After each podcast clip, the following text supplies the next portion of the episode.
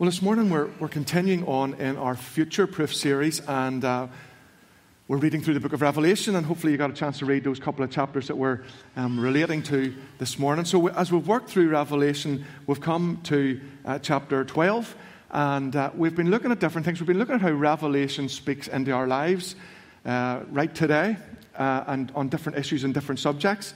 And we've looked at, we've, we've been looking at future proof, but we've looked at the last word on, uh, simply because it's the last book in the Bible. And we've looked at the last word on the church, the last word on worship, on evil, on prayer, on evangelism. Uh, and today we're looking at the last word on politics. So we're going to turn to Revelation chapter 12. If you have your Bible, or the words will be on the screen, or your, your phone, or whatever way uh, you're reading God's Word, we're going to read from Revelation 12 and verses 1 to 12 together. So, John is on the island of Patmos and he gets this vision from God, uh, and, and this is where he's at in that vision. Chapter 12. Then a great sign appeared in heaven a woman clothed with the sun, with the moon under her feet and a crown of 12 stars on her head. She was pregnant and cried out in pain as she was about to give birth. Then another sign appeared in heaven an enormous red dragon with seven heads and ten horns and seven crowns on its heads. Its tail swept a third of the stars out of the sky and flung them to the earth. The dragon stood in front of the woman who was about to give birth so that it might devour her child the moment he was born. She gave birth to a son, a male child who will rule all the nations with an iron scepter and her child was snatched up to God and to his throne. The woman fled into the wilderness to a place prepared for her by God where she might be taken care of for 1260 days. Then war broke out in heaven.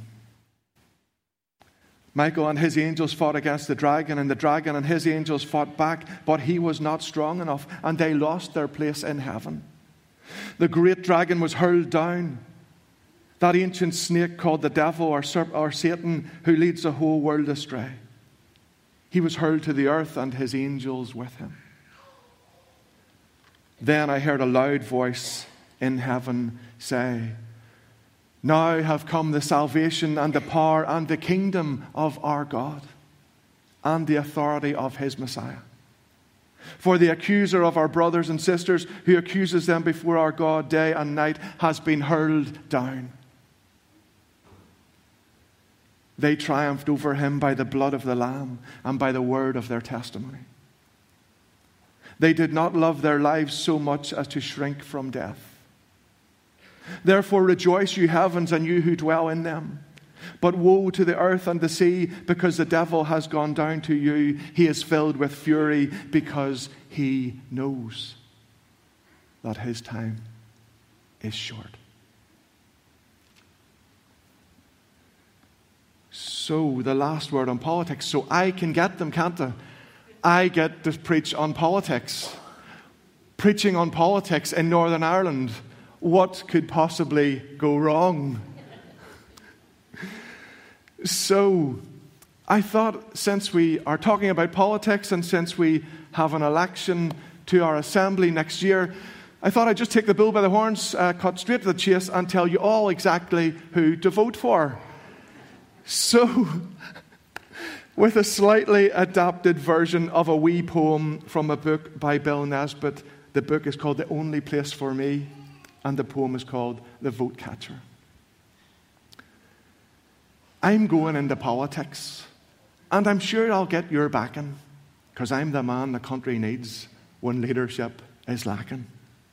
And when I'm made dictator, you'll all sit up and grin, and so vote for me, I promise you'll be glad you put me in. I've talked with politicians who are already in the game. I've asked some folks for their advice. I'm sure you'd know their name. They told me that my policies they wouldn't trust a bit when I mentioned all the things I'd planned.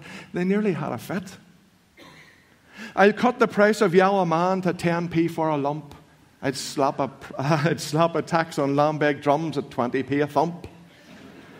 I'll declare a public holiday. You'll like this one. I'll declare a public holiday every time it's sunny.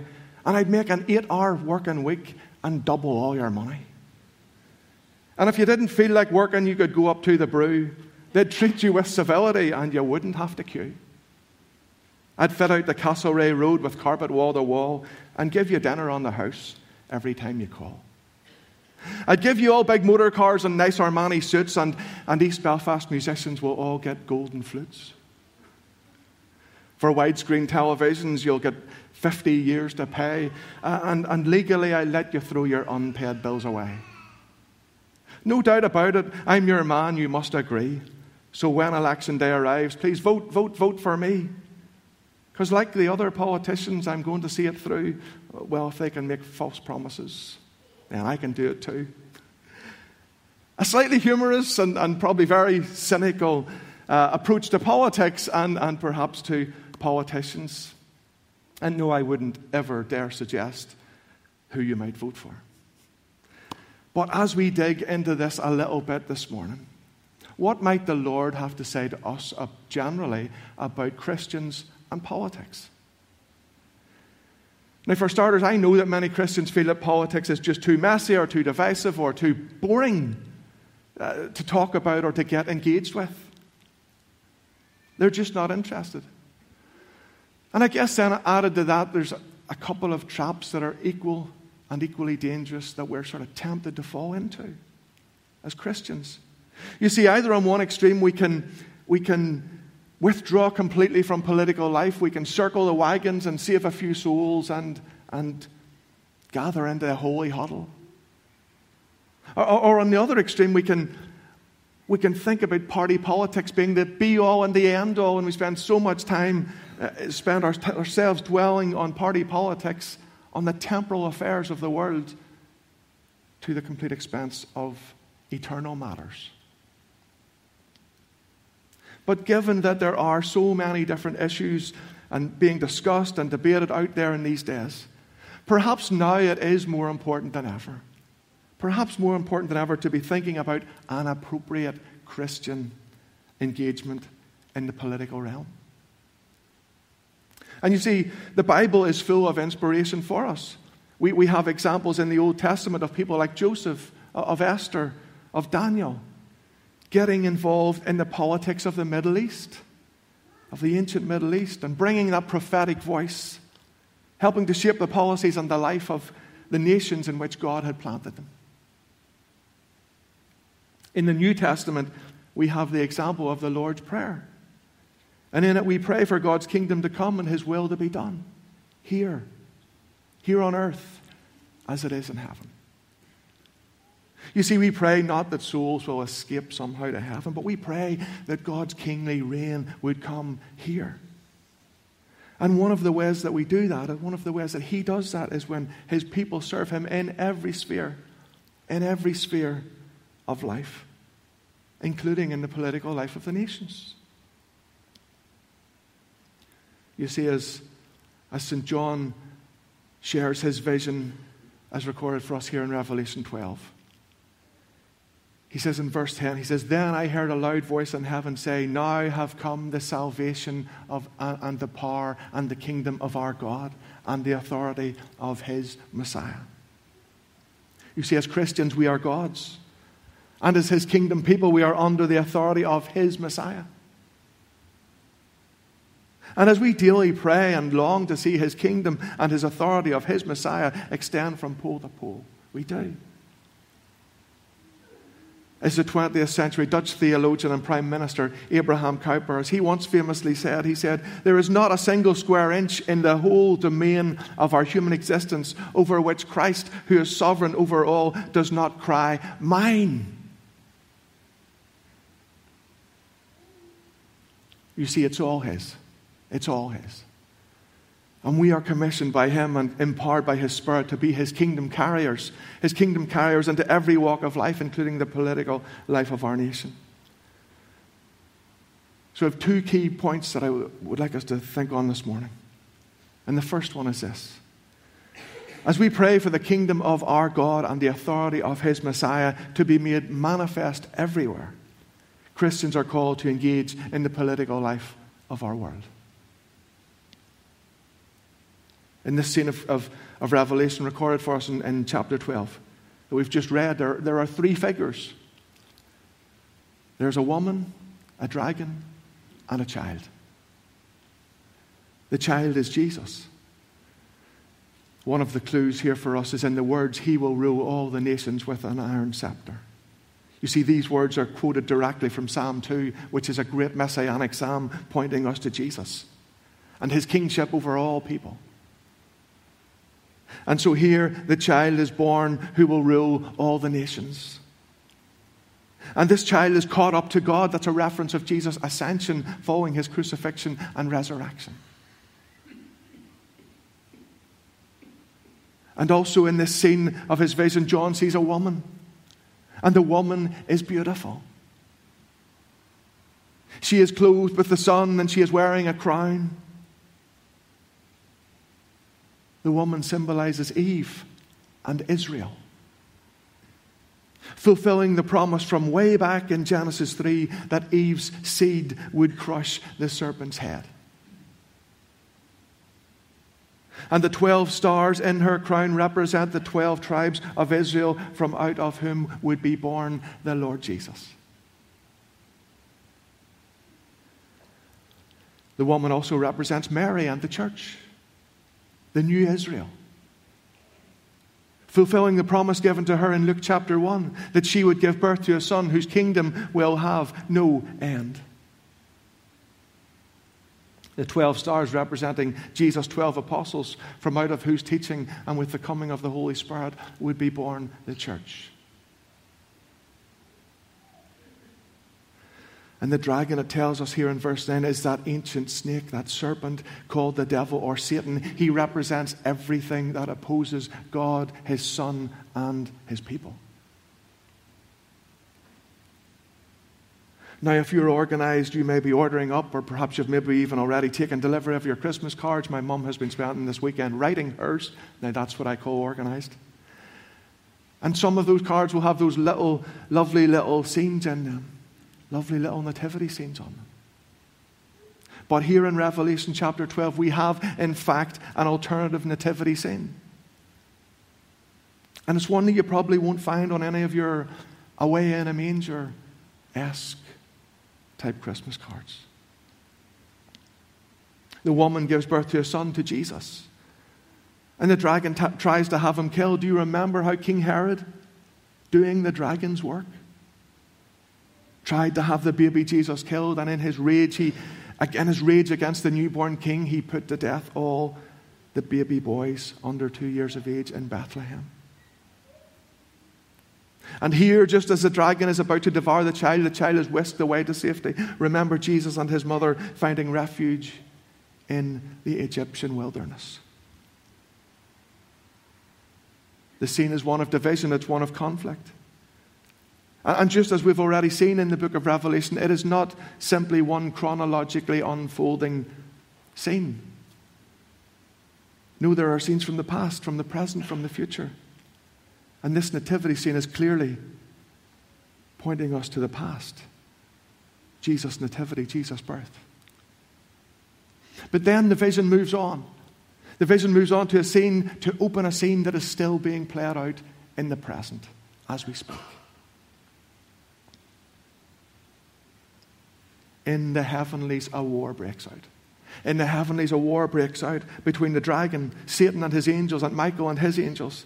And Satan loses and he is hurled to earth where he makes war on the woman, on the church, against, verse 17 tells us, against the rest of her offspring, those who keep God's commands and hold fast to their testimony about Jesus.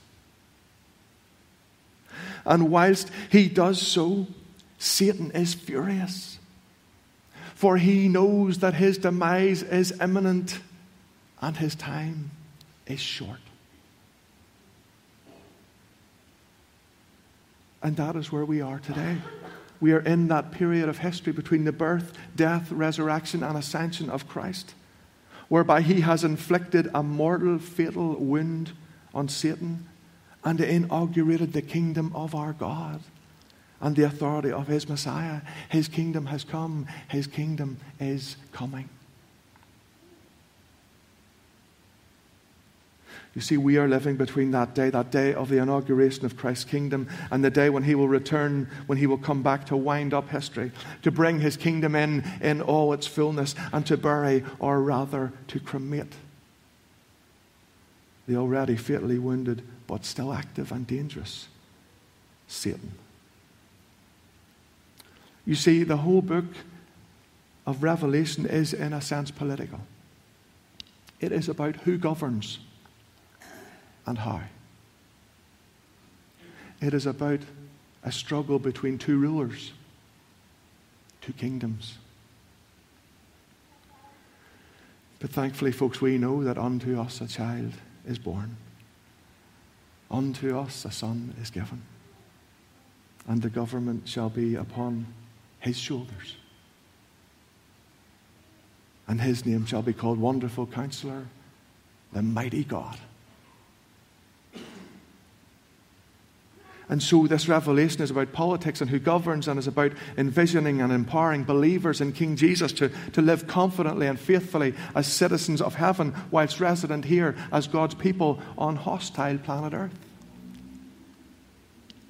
And it's about advancing His kingdom on earth in every place, in every way.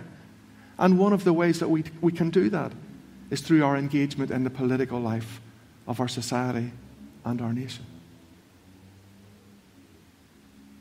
in the UK, Christians have a, a long tradition of political engagement, often leading the way in securing freedom and bringing, bringing about positive social change for everyone. If you look back over the last 200 years, when society has been transformed in a positive way, often Christians have been at the forefront. William Wilberforce, for example, tirelessly campaigning, leading the campaign for the abolition of slavery. Christians have over the years been at the forefront of campaigning and legislating for better education, for the setting up of the National Health, Health Service, the welfare state, fair working conditions, justice, and equality for everyone. Others have been active in seeking to promote laws that have sought to protect the sanctity of life, the sanctity of marriage, promoted the provision of international aid, and worked for the healing and reconciliation between peoples and nations. You see, in Matthew chapter 5, Jesus talks about his people being salt and light. He is commanding Christians to show up in all walks of life, show up everywhere, and reflect the colors and flavors of God's kingdom into every area of society in which we live, and that includes the political life of our borough, our province, our nation. And there are many different ways of doing that, and different people will respond in different ways. It's not one size fits all. There are different ways of responding. We can get informed and we can be praying, praying over issues, praying for our political representatives, for those in government and those in authority over us. Perhaps by joining a political party, certainly in our voting or by engaging with local elected representatives, by campaigning on certain issues, by being a prophetic voice, and yes, sometimes by being a dissenting voice. In Romans 13, Paul writes, Everyone should submit themselves to the governing authorities, for there is no authority except that which God has established. And in 1 Corinthians 2, he encourages the church to pray for monarchs and for all those in government and authority over them. But on the other hand, on the other hand, we are to be dissenters when government makes bad decisions, when it seeks to implement laws or policies that are clearly out of line with God's will and way, as revealed for us in Scripture. Or when government asks us for an allegiance that would compromise our allegiance and our loyalty to King Jesus. You see, we render unto Caesar that what is Caesar's, and we render unto God that which is God's. And when the two clash, when the two clash, well, we must, as Peter says in Acts 5, we must obey God rather than men. And you see, folks, today, and you will know as well as I do, today we are moving increasingly into a post Christendom world. For many years, for centuries, the values of the church and the state were very similar but now the two are increasingly diverging. On issues such as abortion, euthanasia, marriage, and international aid, the church and the state are increasingly saying different things and sometimes now opposite things. And so sometimes, when, for instance, when the government refuses to defend the most vulnerable of all, the unborn child, we will raise the voice of dissent. We will. We will lobby Parliament and politicians. We will send letters and sign petitions. We will rally in protest as we have done up at Stormont, calling for them to put in place laws that protect both mother and child. Or when the government seems to be dragging its heels on the issue of creation care and climate change, we've been thinking of COP26. We may attend a prayer meeting or rally in the city centre, as some of us did last weekend. And you know, there are some great organizations and charities out there that are working hard, campaigning to bring biblical principles to bear on our provincial and national legislation making processes. Let me name a few. For instance, you have CARE, campaigning to bring a uniquely Christian voice, insights into the policies and laws that affect our lives. Or organizations like Christian, the Christian Institute, which campaigns on maintaining the sanctity of marriage or Both Lives Matter, campaigning for the protection of unborn children and their mothers. Tearfund, campaigning for international aid for the poorest of the poor. Christian Aid, campaigning on climate change and creation care. There are many other organizations doing similar sterling work and well worth of our, worthy of our prayers and of our support. And please let me guide you or direct you to their websites to find out a little bit more about them, perhaps to get involved or pick up their prayer letter.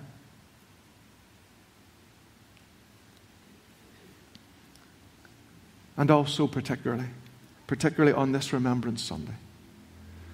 We are reminded that democracy and political freedom are privileges that we cannot take for granted. We are well aware that not everyone in the world has the luxury of living in a democracy or in freedom as we do. Many people in our world live in authoritarian, authoritarian dictatorships millions of people in the world in many, many countries. They have the will of a small majority or a dictator imposed upon them. The majority have no vote and no say in how their country is run.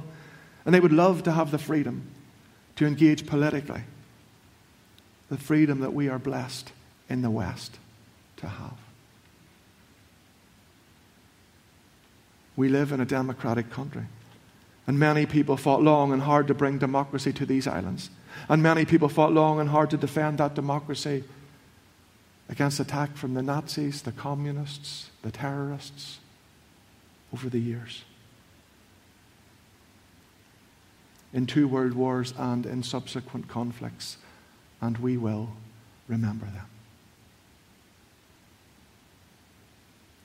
We have remembered them this morning we have remembered the great sacrifice that they have made for us. And we will want to show our ongoing gratitude to them. We will, in fact, continue to remember them by participating in the democratic system, by being involved in the political life of our nation. So, as we pray and work for the kingdom of our God and the authority of his Messiah to be made manifest everywhere, Christians are called to engage in the political life of our world. And the second verse from this section of Revelation that we're looking at today, that is of particular relevance to us here this morning. Revelation 14, verse 12. This calls for patient endurance on the part of the people of God who keep his commands and remain faithful to Jesus. This is our other point for this morning. More briefly than the first. Just as important, but more briefly as we engage politically, seeking to keep his commands and remain faithful to him, we do it always under and only for the glory of King Jesus. We are to seek first the kingdom of God. Whatever else we're doing must come under that command. We belong to an everlasting kingdom. So we let that influence how much time we spend in our politics and how we vote in this temporary political entity of which we are currently part. You see, we belong to a truly transnational and eternal kingdom. We let that wonderful truth shape how we participate in the temporal political life of the nation in which we currently live. As Christians, we're to look at our politics through a biblical lens and not the other way around. As Christians, as disciples of Jesus, we let our faith shape our politics and not our politics shape our faith. You see, there are so many idols out there which vie for our allegiance and our worship when we are called to follow and worship Christ alone.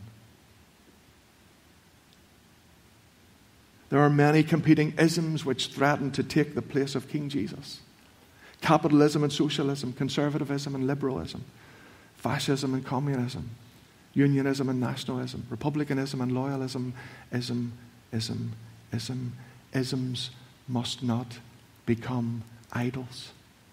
Jesus is Lord. You see, there is a danger of isms becoming idols. There is also the danger of politicizing the gospel, of over identifying the gospel with one particular political point of view or party. In various parts of the world, yes, including our own, some people have tried to push a package, a package of religion and politics and identity combined. And this has done untold damage to the cause of the gospel. How many people from an alternative political background have been unable to accept the gospel because they thought that they would also have to accept a certain set of politics with it? How many people have felt unable to accept Christ because they thought that they would also mean accepting a certain political identity? You see, in John's vision in heaven, and I love this, John's vision, heaven is described in Revelation, we see people there from every nation, every tribe, every language, every people. And with such a global and diverse multitude there, could they all possibly have subscribed to the same political outlook? No, of course not. Of course not. It's simply not possible. And if there are people in heaven from every nation, tribe, people, and language, then it's reasonable to assume that there are people there subscribing to a wide range of political outlooks. And if we want to reflect heaven, if we want to reflect heaven, then we will want to have in our denomination and in our congregation people with a wide range of political outlooks. I want to belong to a denomination and a congregation like that. I want to belong to a denomination and a congregation that is a reflection of heaven. Don't we all? So, just as I finish,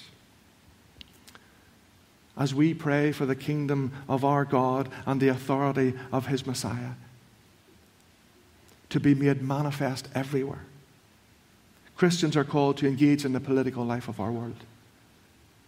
And as we engage politically, seeking to keep his commands and remain faithful to him, we do it always only under and for the glory of King Jesus. Shall we pray together for a moment? Let us pray.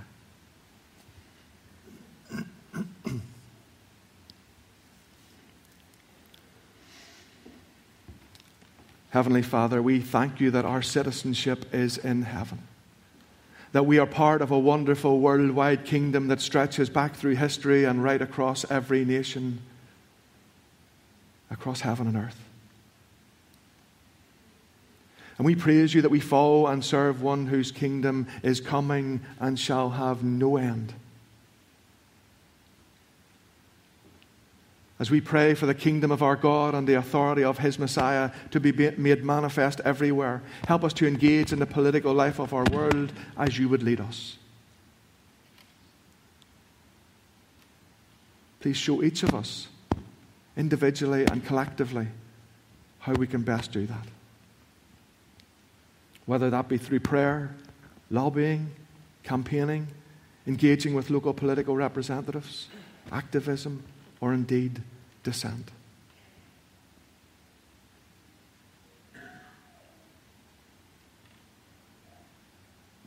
And Father, as we engage politically, seeking to keep His commandments and remain faithful to Him, Help us to do it always only under and for the glory of King Jesus.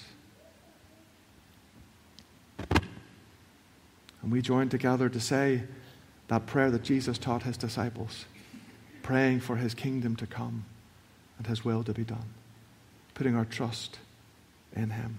As we say together the Lord's Prayer. Let us say together the Lord's Prayer. Our, our Father, who art in heaven, hallowed be your name. Your kingdom come. Your will be done on earth as it is in heaven. Give us this day our daily bread, and forgive us our trespasses, as we forgive those who trespass against us. Lead us not into temptation, but deliver us from evil. For yours is the kingdom, the power, and the glory, forever and ever. Amen.